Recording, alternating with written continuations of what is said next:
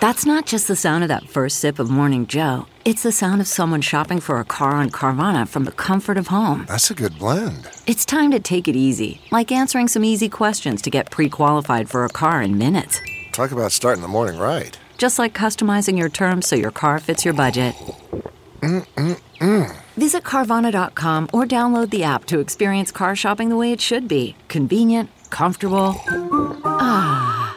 CarMax is putting peace of mind back in car shopping by putting you in the driver's seat to find a ride that's right for you. Because at CarMax, we believe you shouldn't just settle for a car, you should love your car. That's why every car we sell is CarMax certified quality so you can be sure with upfront pricing that's the same for every customer. So don't settle. Find love at first drive and start shopping now at CarMax.com. CarMax, the way car buying should be. The following podcast is a Dear Media production.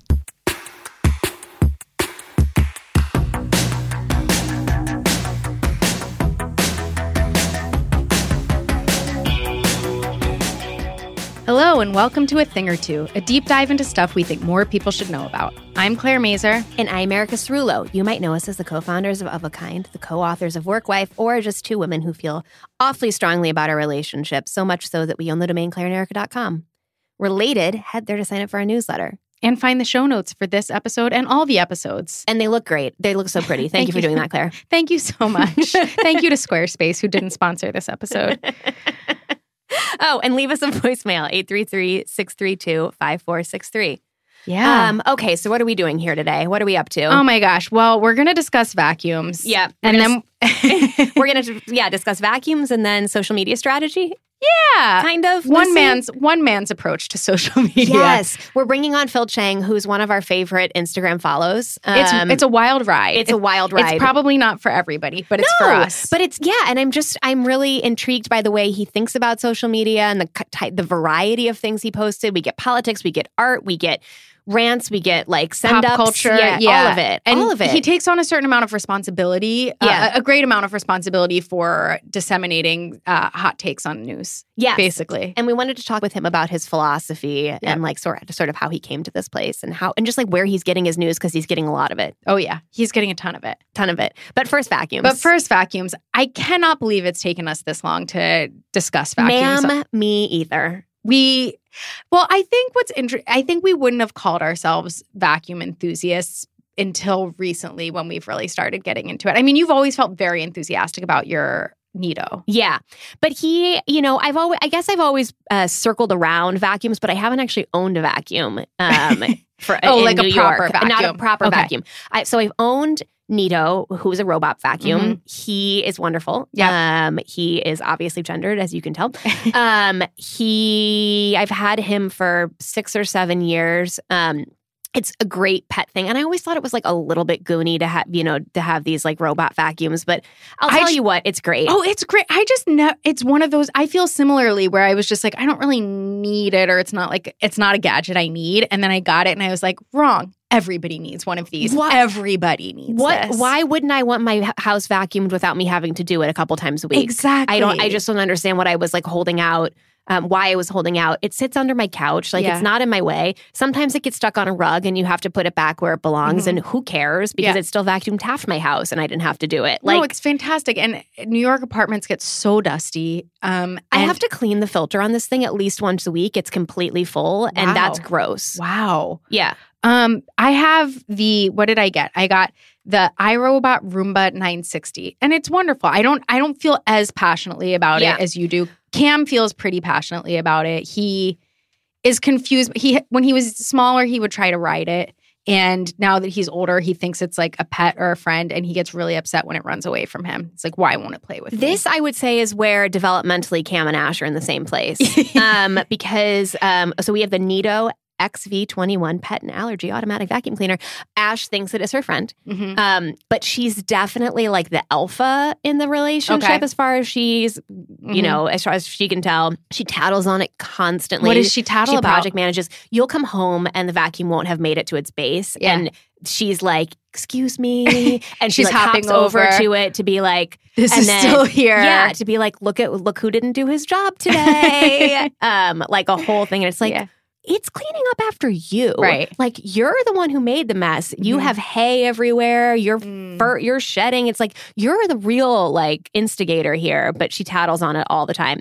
And like then gets in its way and it'll bump into her and she'll act like, "Oh, you, what are you doing here?" uh yeah, it's odd. I also I are we allowed to bring up that it's a um it's a suspect In a crime. in a crime. Yeah, it is a suspect in a crime. But Ash has not tattled on No. about this. and that is specific why I think that uh, it has an alibi. Um, so Ash, I don't think we've talked about this. So Ash lost her tail um, a year and a half ago. God, this is a long and like complicated. I uh, mean, s- it is and it isn't because it's Ash's tail went missing and we don't know where it went. Yeah. Okay. So basically, one day there, like Ash uh, was on her was in her pen, and there was a spot of blood on her pen. And we were like, "What happened? Where? Like, what's going on?" And lo and behold, her tail wasn't there anymore. Like, and she turned around, and basically, she just had this like very funny looking rabbit butt because it was a rabbit butt without a rabbit tail. Um, very odd. So we looked everywhere in our apartment. We like in our apartment was not big. It, you know, like we're talking 400 square feet of like digging through things. And she also really only goes to 120 of those square feet. Mhm. Um, so we poke around, like we're looking everywhere. We empty the bin of the Neato. We empty the bin of the um, dustbuster. Like no tail to be found. Um, Meanwhile, she's completely unbothered by any of this. Like she has no idea, you know, she's like not a care in the world that she doesn't Yeah. have her tail anymore. She's like, that thing wasn't doing anything for me anyway. Who cares? Mhm. We call her vet, like can't get to the bottom of it. Um, all we know basically is that she lost her tail and The Neato was the only other person in the apartment. the Neato's not a person. Um, the Neato's the only other living thing in the apartment.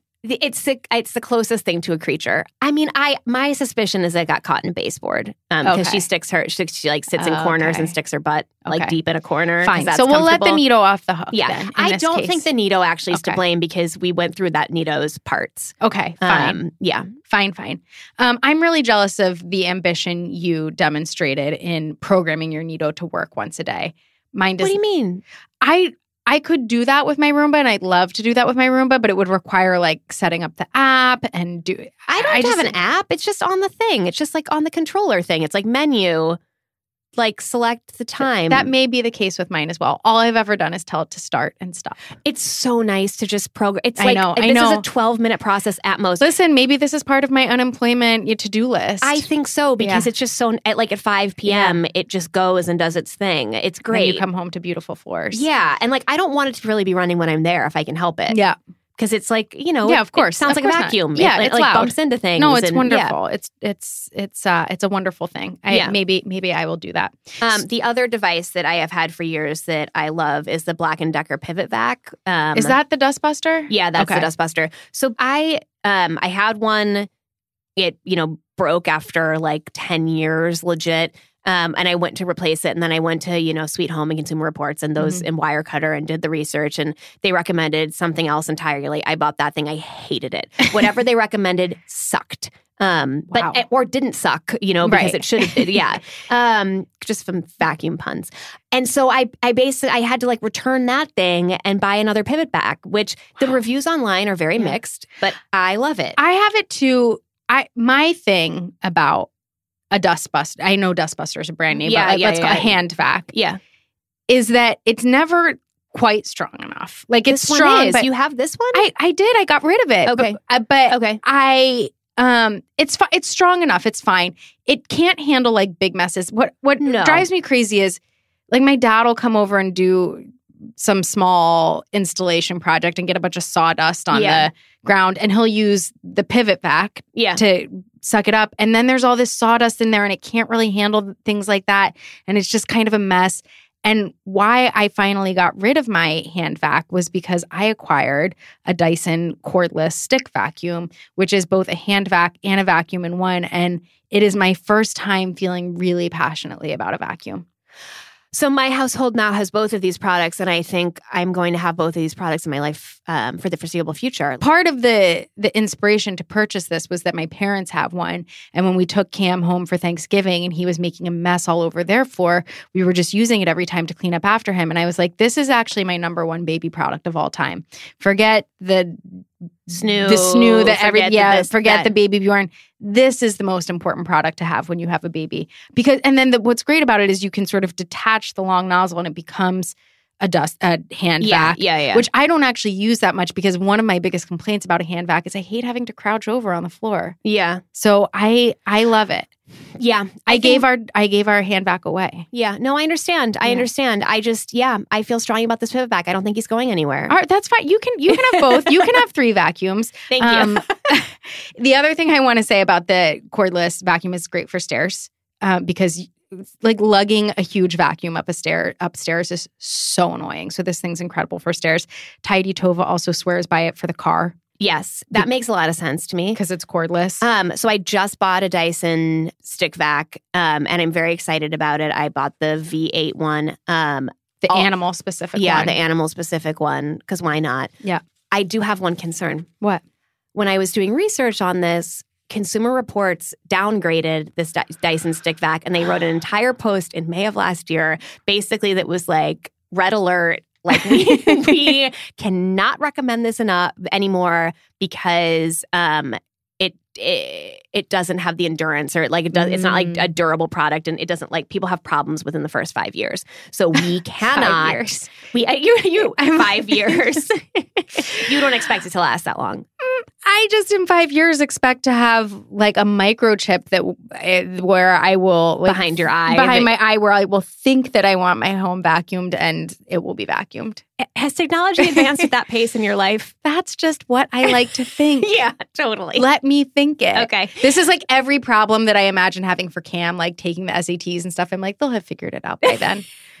I mean, I don't think that's a bad Yeah. way of approaching life because why worry about this thing right Yeah. now? right. Um, but also Thomas, it, it like gets so pissed about the lack of durability that these Mm. products have and that they can't be repaired and that, that, you know the planned obsolescence and all of that. That's Um, fair. Yeah.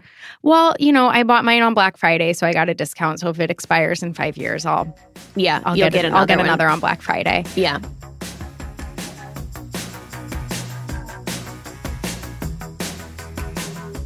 Thank you so much to BetterHelp for sponsoring today's episode. Something I was, we, you and I were talking about recently was breakups and how in, just incredibly traumatic they are. And they're the type of thing where it just feels so isolating and alone and like no one's Well, really. people don't take them seriously sometimes if you're not married or like if you haven't, you know, if you haven't been together for a decade or something. People are like, just get over it. Or Exactly. Ex- I, exactly. And I, I had a friend once who went through a really terrible breakup and just told people she was getting a divorce because she felt like no one would take it seriously otherwise. Um, and there, it's what it's a really isolating thing because the only other person going through what you're going through is the person you're not talking to yeah, anymore. Exactly. Um, and I am really excited about BetterHelp as a solution for people with all sorts of issues. But I think a breakup is a sort of perfect example of why you might use something like this. So, BetterHelp uses licensed therapists to help you feel better and achieve your goal. As you know, when you don't feel great, finding a therapist can feel like just another daunting thing on your to do list, but now there's an easier way. BetterHelp is online counseling, so you can get help on your own time and at your own pace. They have 3,000 US licensed therapists across all 50 states and four modes of communication text, chat, phone, and video. So you can start communicating with a counselor in under 24 hours and schedule weekly secure video or phone sessions, plus chat and text with your therapist. Anything you share is confidential, and if for any reason you're not happy with your counselor, you can request a different one. Best of all, it's a truly affordable option. A thing or two listeners get 10% off your first month with the discount code a thing or two. So why not get started today? Simply fill out a questionnaire to help them assess your needs and get matched with a counselor you'll love. Go to betterhelp.com slash a thing or two. That's betterhelp.com slash a thing or two.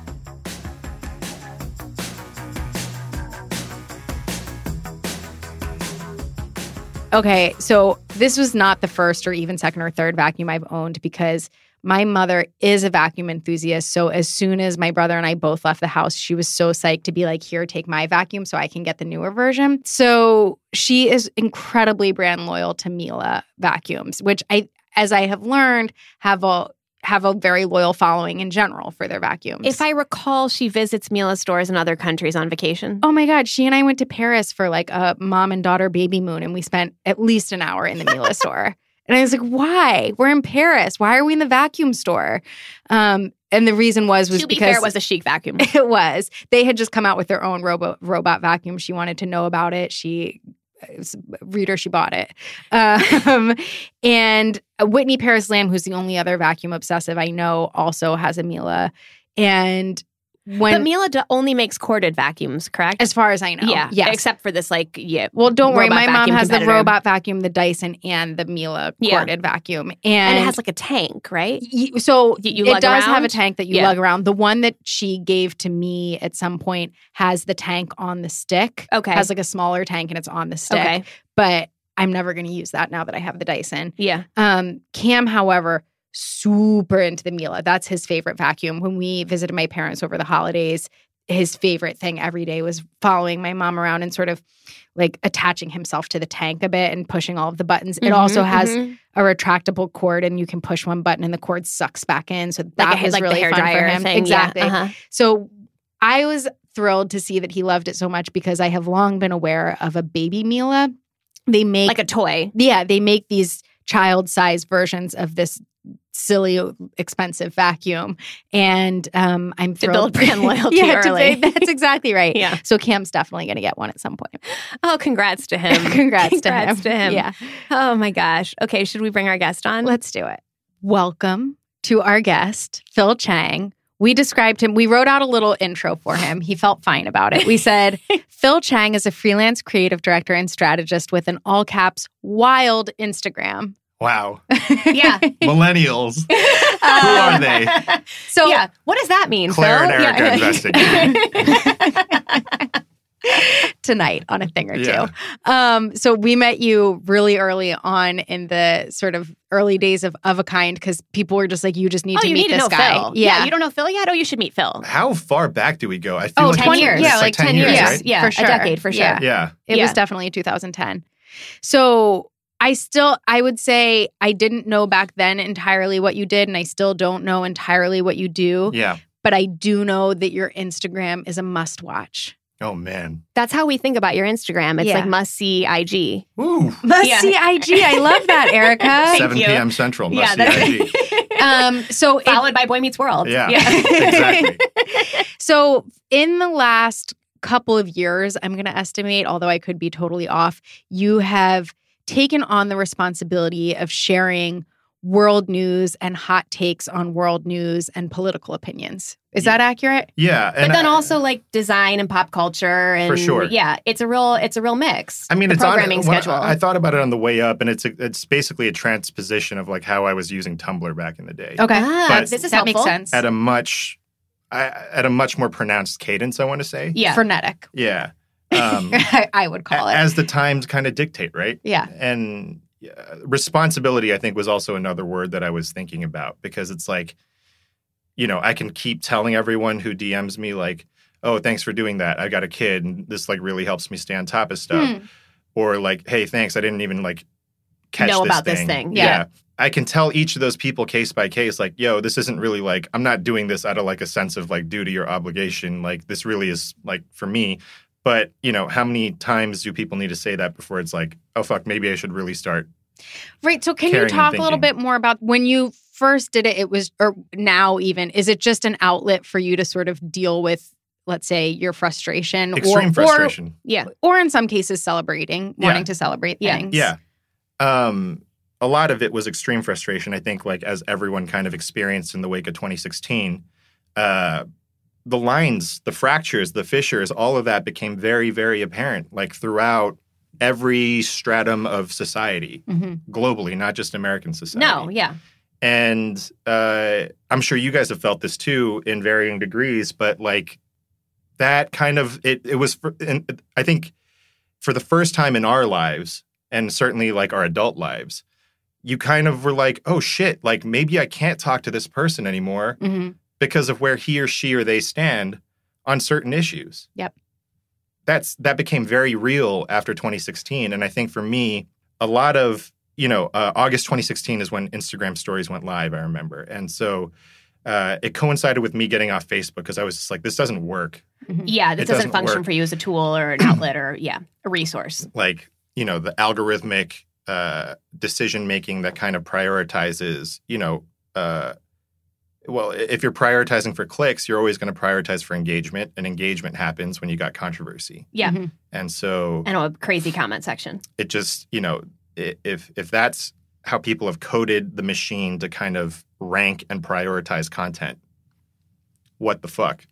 And so for me, Instagram stories was nice because it kind of there's no algorithm there, right? Like it's like if you're following people, you just sequentially go through it.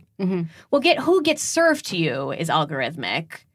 Yeah, definitely. But, yes, but I agree. If you start watching people enough, then yes, you Yeah, see them more. That's all. exactly. Yeah, yeah, yeah, yeah. And so for me, it was like a good way to keep a record of, hey, all the shit that I'm being called crazy for, Mm-hmm. for calling out in conversation or whatever. Mhm.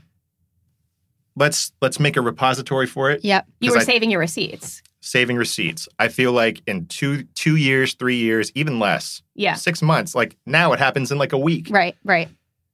It's So gonna can come you give back. an example of something where you're like, okay, I called that thing out, and then six months later or whatever, it surfaced again, and I was right. Well, the big thing I think is like the idea of like, you know, minorities have always been talking about systemic racism in the Yeah. United States and uh, how fundamental that is to what this country is.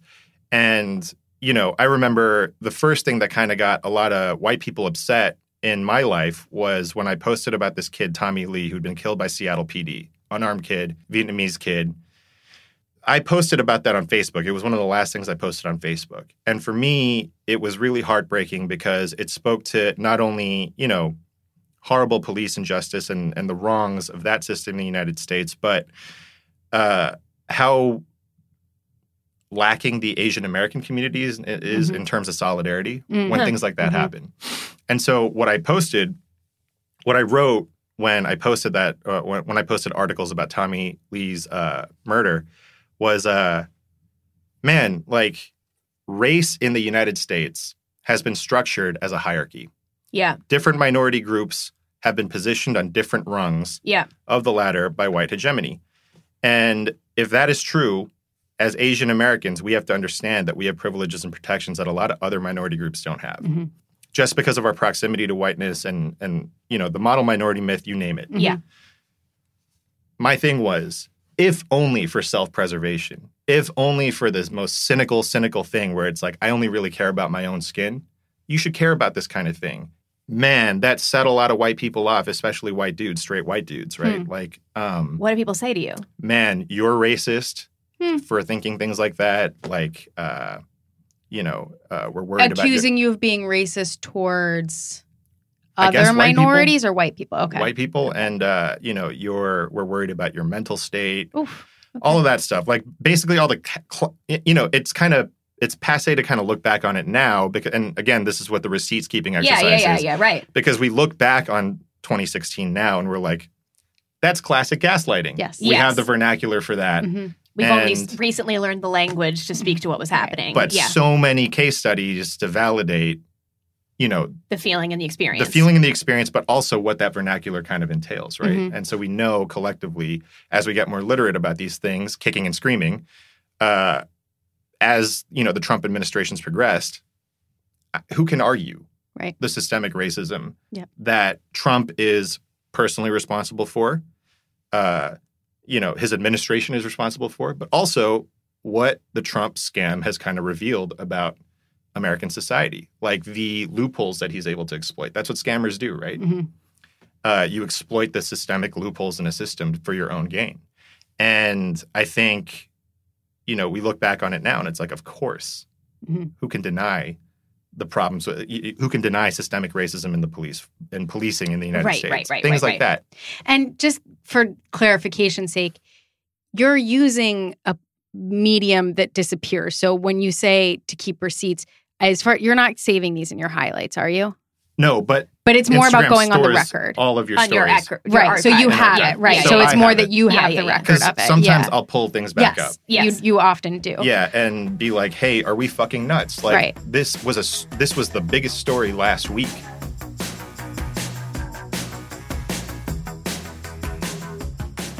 Thank you so much to Noemi for sponsoring today's episode.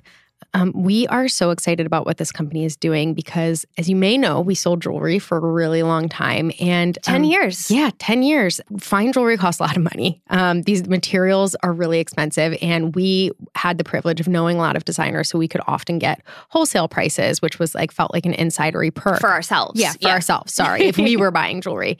Now, though, with Noemi, you don't have to know somebody to get prices like this. So Noemi is a fine jewelry company that cuts out the Oh, middleman. They go straight to you. You get these insidery prices. So you don't have to like feel like you need to ask somebody for a favor to get something fancy for less. Noemi believes that luxury jewelry doesn't have to be overpriced. They design and manufacture everything in house and sell directly to consumers with a lifetime warranty and free shipping both ways and no traditional retail markups. Noemi is the only fine jewelry company offering such incredible quality at this price. They feature solid 18 karat gold for the perfect balance of strength and purity. They also have a lot of rose gold stuff. They have white gold. They have sapphires and diamond. They had like, they have some of the, so I ordered these huggies that are yellow gold and white diamond, but they had, they had little multicolored rainbow yes, ones that the were very rainbow cute. ones were so good and they were like a black color maybe. Yeah, i don't know yeah, yeah, what, yeah. what the material was but it's all really fancy stuff. It's all really beautiful. You should go on and check it out. Um, one of the things that i really like is that they offer so many personalization options with some of their pieces but even if you get something that's engraved or personalized, you can return any of it for a full refund. It's an entirely risk-free experience and it, it's all like covered under a warranty. So if it breaks, these things happen, it's You're set. You're set. If you're looking for quality fine jewelry made to last a lifetime from a luxury brand you can trust, it's Noemi. They have thousands of five-star reviews online. We suggest you read some and see why people are raving about this company. Go to hellonoemi.com slash a thing or two to see their collections and get $50 off your first purchase with promo code a thing or two. H E L L O N O E M I E dot com slash a thing or two. And don't forget to use promo code a thing or two for $50 off your first purchase.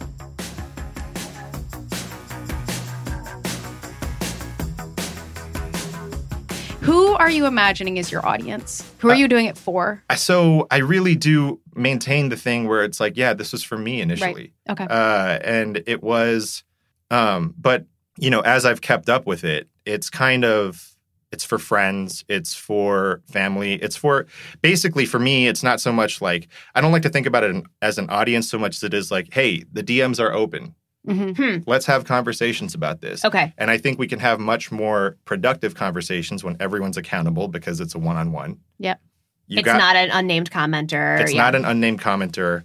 And you're not doing it in a public way. Yep. What you say in my DMs is like on record, but it's private. hmm Um, and you know, I'm not an authority. I didn't go to school for any of that. I don't have professional training in this. Like, just literally, it's me pulling stuff that feels like it's very big Mhm. and asking, how do we even contextualize this stuff? Well, but you're also you're not an authority, but you're very confident in your reactions and Yeah. your analyses of things, which is something I like. And you do insert enough humor to or like rem- personality and personality voice. and voice that I can that you will sort of every once in a while say like, yes, I'm taking myself seriously. You not you you need not to. Yeah. Or you um or you don't need to. Yeah. Um, and that makes it more palatable than I think a lot of the people who who take themselves very seriously. And it is an immense amount of information that you put out.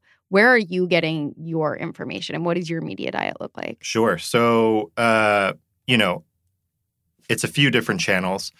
Uh, I've always used like a classic RSS reader. Um, Love an Which one do you reader. use? Feedly. Yeah, same, that's what we Yes. same. Yeah. Feedly's great, and I've always used that to just consolidate news. Mhm. Uh, so, well, just everything, but like I have a news tab, and you know those are all the the sites that I care about, and it's just like okay, cool. In this um, in this era of like everything needs to be optimized against social, so Yeah. like bite sized pieces, I do appreciate the fact that it's like okay, cool. I can look at this one tab where all the major platforms that I care about have sort of aggregated the stories that they think deserve a little more than just like 240 characters Uh-huh. in a Yep, or whatever, uh-huh. 280 characters, whatever it is now. Um, so I've got that.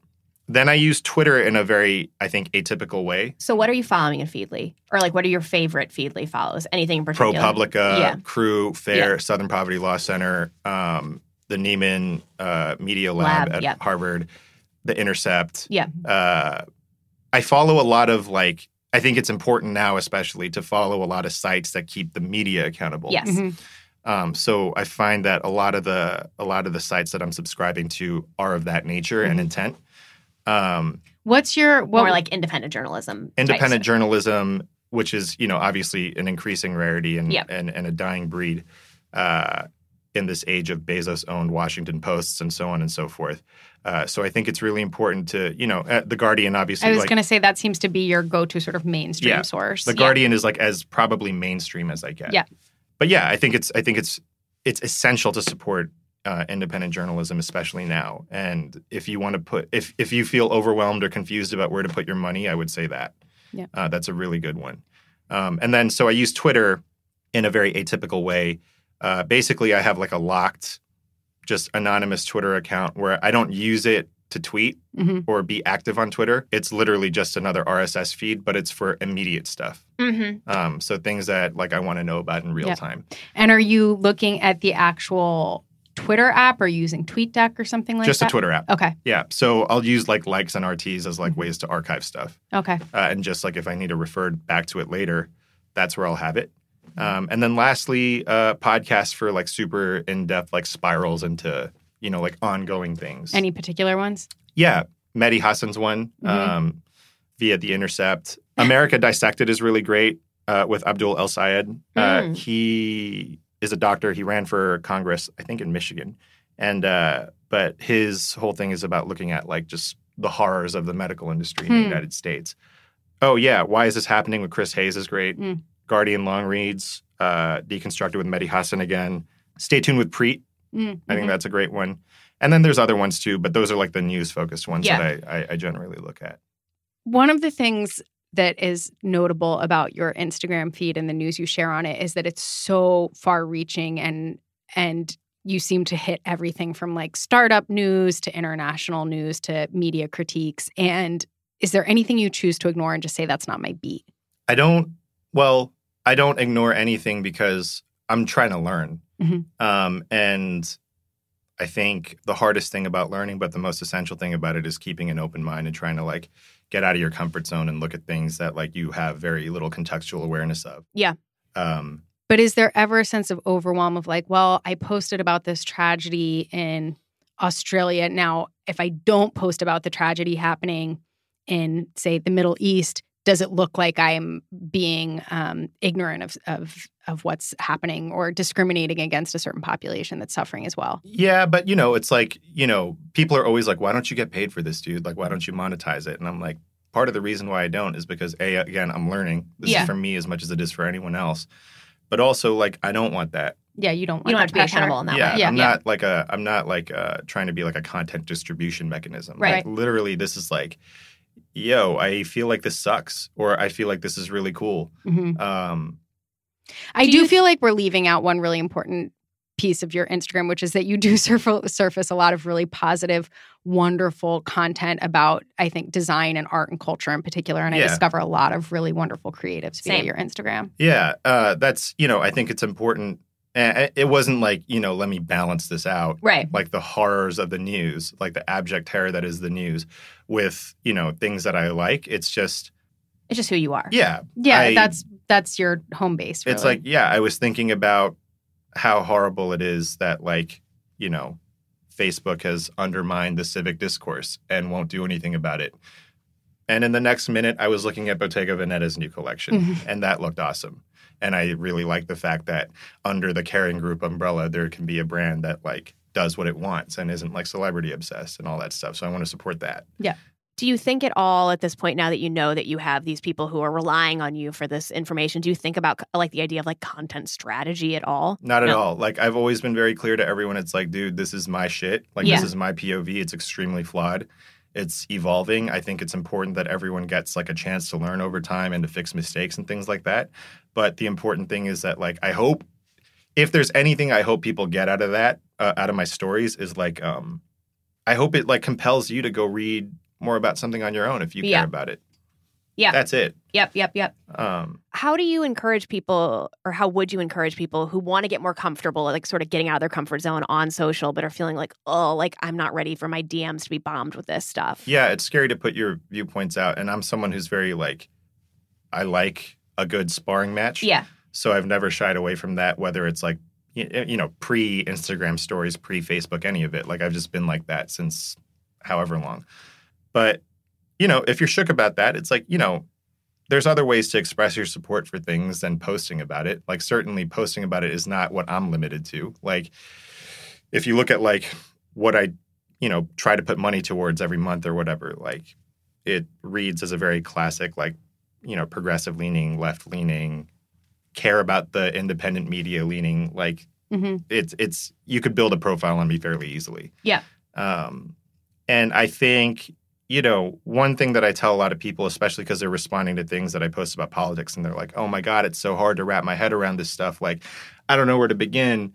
Uh, what do I do? This is so overwhelming. It's just happening all at once." And I'm like, focus on what's happening on your block like mm-hmm. what's happening in your neighborhood? Who's do you know who's respon- who's your comptroller like who's responsible for you know just the most local you know your apartment level politics? Like make it really small. Make it super small and support you know the candidate uh, in that capacity at that level of politics who reflects your viewpoints.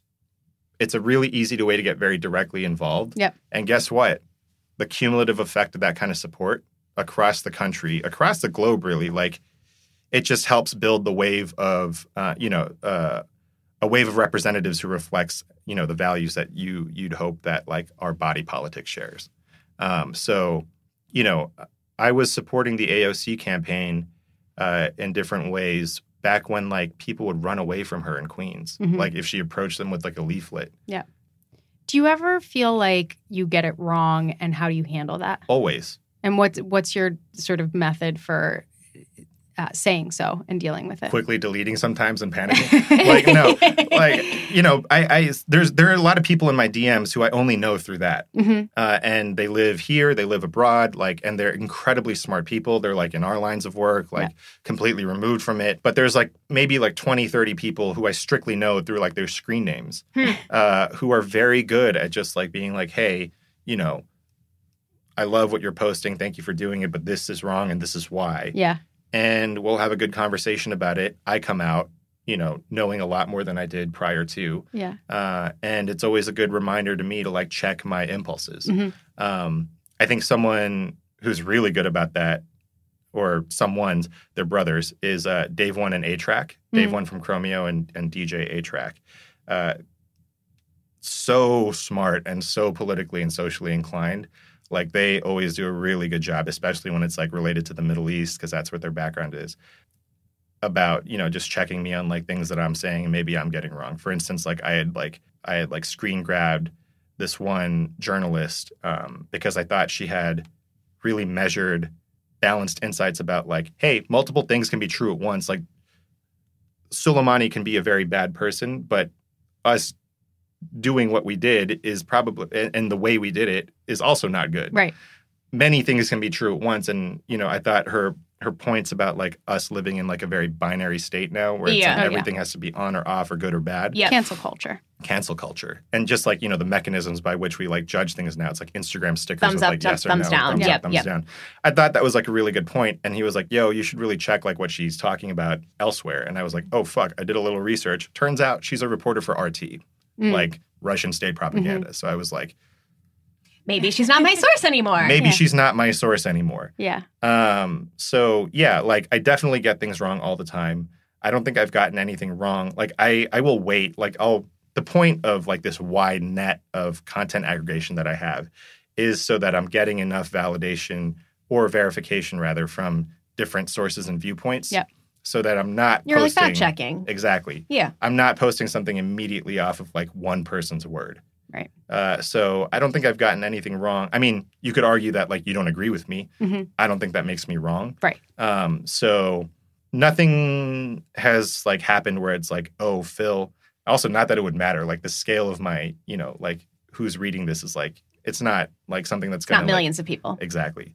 So being, I guess to your point though about somebody can disagree with you, it doesn't make you wrong. How often is somebody disagreeing with you and changing your mind in your DMs? Mm, once in a while. Yeah. Yeah, definitely once in a while. Yeah. Um, and I'm definitely open to that. And like again, I have like the people who I, you know, both know just through Instagram or in real life. Even my dad, like mm-hmm. we have a lot of good conversations about everything that stretches from you know the economy and what's happening there to politics and things like that. And so, you know, um, being open to that is something that um, the past three years has helped me um, kind of develop. Yeah. Because I'd say, like, when I was still on Facebook, Mhm. uh, towards the end of that, I think I was noticing in myself and a lot of other people, like, just an unwillingness to budge. Yep. And so for me, like, also, like, a lot of the self referential, like, what the fuck do I know stuff that I Mhm. always, like, put on my captions is like, that's, eh, you know, as much as it is like a defense mechanism and a joke, it's also real. Like, yeah. I don't know. I'm posting it because I'm like, yo, this is nuts. Like, are we not, are we serious right now? Like, Is this really happening? This Can shit seems this to crazy. Yeah, yeah, yeah. like, Right. can we talk about this? Has creating content the way that you do sparked more meaningful discourse with close friends who are consuming this content? I do that you- say- yeah. Like, there's a big distinction. Like, I'm not creating content. Okay. You know, like I'm, Yeah. I'm, I'm pulling content from Yeah, other people's stuff. Like, I have my Curating is, I think, the word we would have used in Sure. 2012. Exactly. Curating. uh, everyone got a Tumblr. um, you know, I'll add my thoughts, but certainly these are, you know, I'm pulling Yeah, thoughts yes, from people yes, yes. I, I You're respect sourcing, immensely. yeah. Um, and yeah, it has. It really has. Like I, a lot of people, you know, um, I think you know, it's it it, prov- it it has provided people with a good starting point to be like, hold on, like I feel this way about it. Can we talk about it? So the group chats are deep, and like, um, I, I, I'm curious if if this is happening in you guys' circles, but like over the past year, especially the Trump administration, I think a lot of people have gotten more open to talking about politics and just being like, "Fuck, I don't want to talk about it. Like, Yeah. I can't, I can't pay attention to this too Mhm. much." To being like, "Man, what? At least like, man, what is going on? Like, where? How do I even begin to make sense of this stuff?" yeah. Yeah. Um, Yeah, I think that's definitely the case. I mean, I noticed it the first time I really noticed it was the travel ban because Yeah. I remember we were on a girls' trip in Palm Spring with a group of women with whom we like make a point of talking about completely frivolous stuff. Yeah. Like that is Just the purpose of our totally gathering. asinine gossip shit. And here Love we that. are in Palm Springs, just like you know, it it, it, it couldn't At have a been more frivolous. yeah, it couldn't have been more frivolous. And the travel, the news of the travel ban came in, and we were all talking about it. And I was like, and listen, these were also the people I'd watched the election with, so it's not as if Yeah, I that had- wasn't gonna It wasn't. It. Yeah. wasn't as if we never talk about politics. But I was like,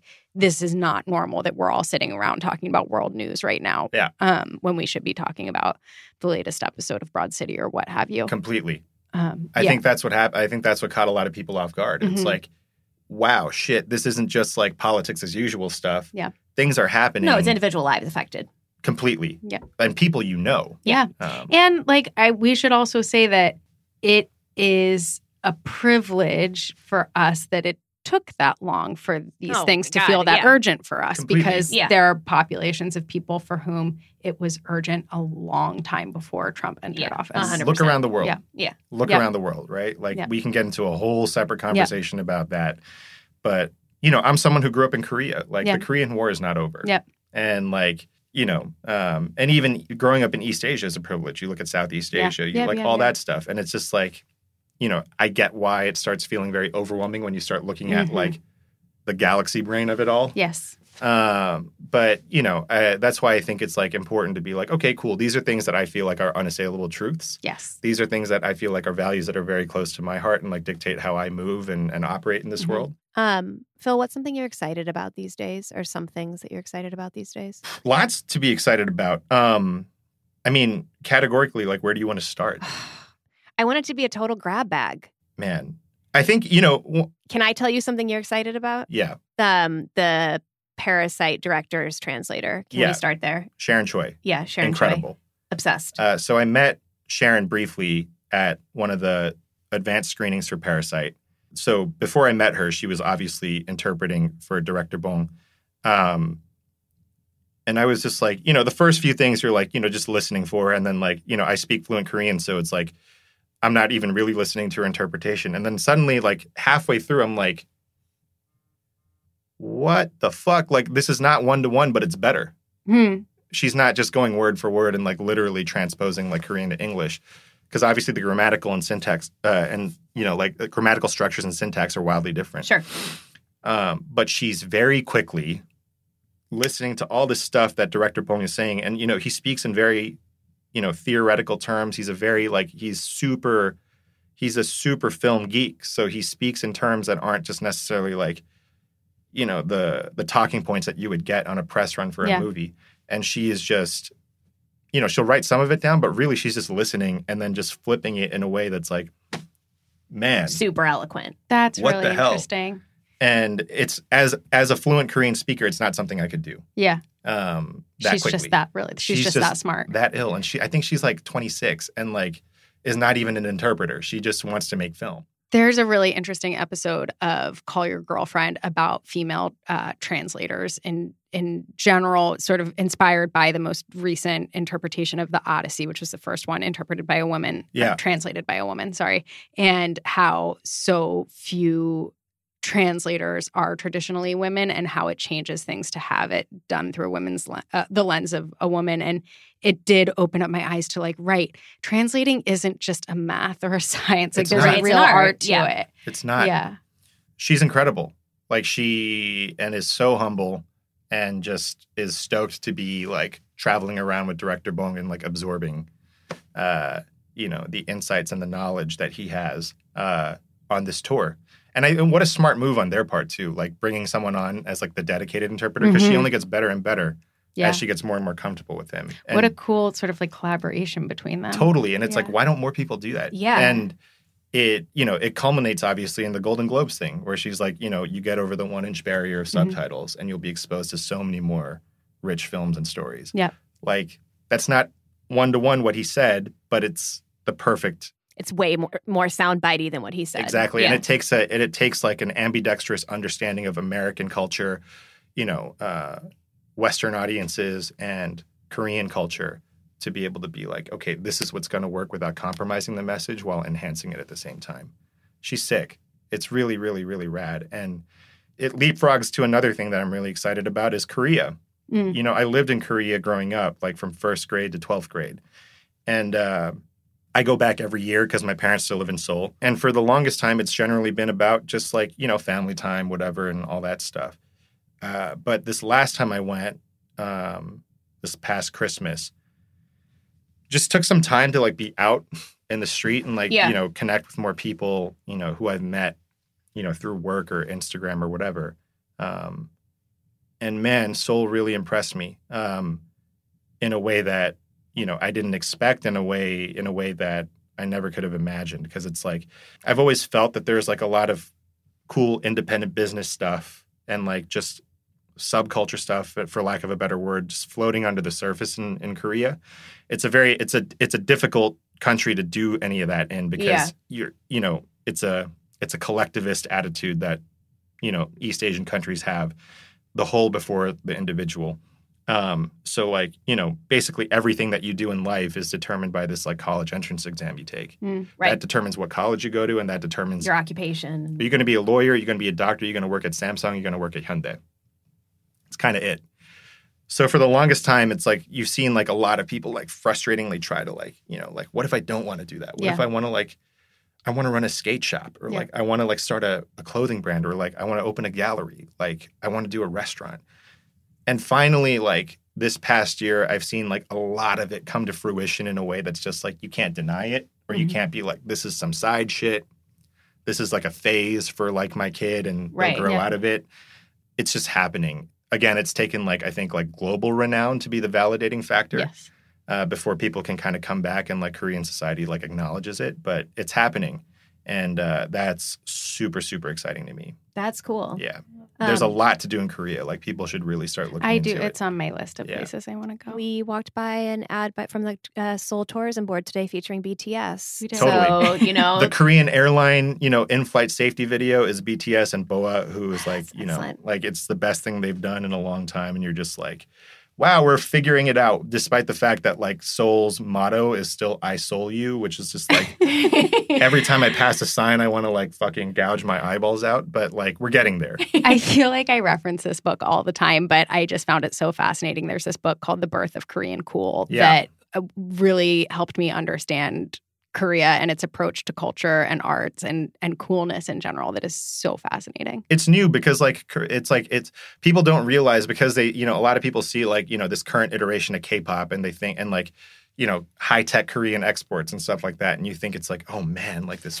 It's K beauty, it's K pop, exactly. Yeah, all of that stuff yeah. is so new. Yeah. Like Mhm. Korea was rice paddies until like '86, but Mhm. when I was born, Yeah. like Were you the start of it? Would you say? I was the start of it. yeah. I kickstarted the Seoul Olympics in '88. Ah, thank you. Thank that you was for so, that. Yeah. All me.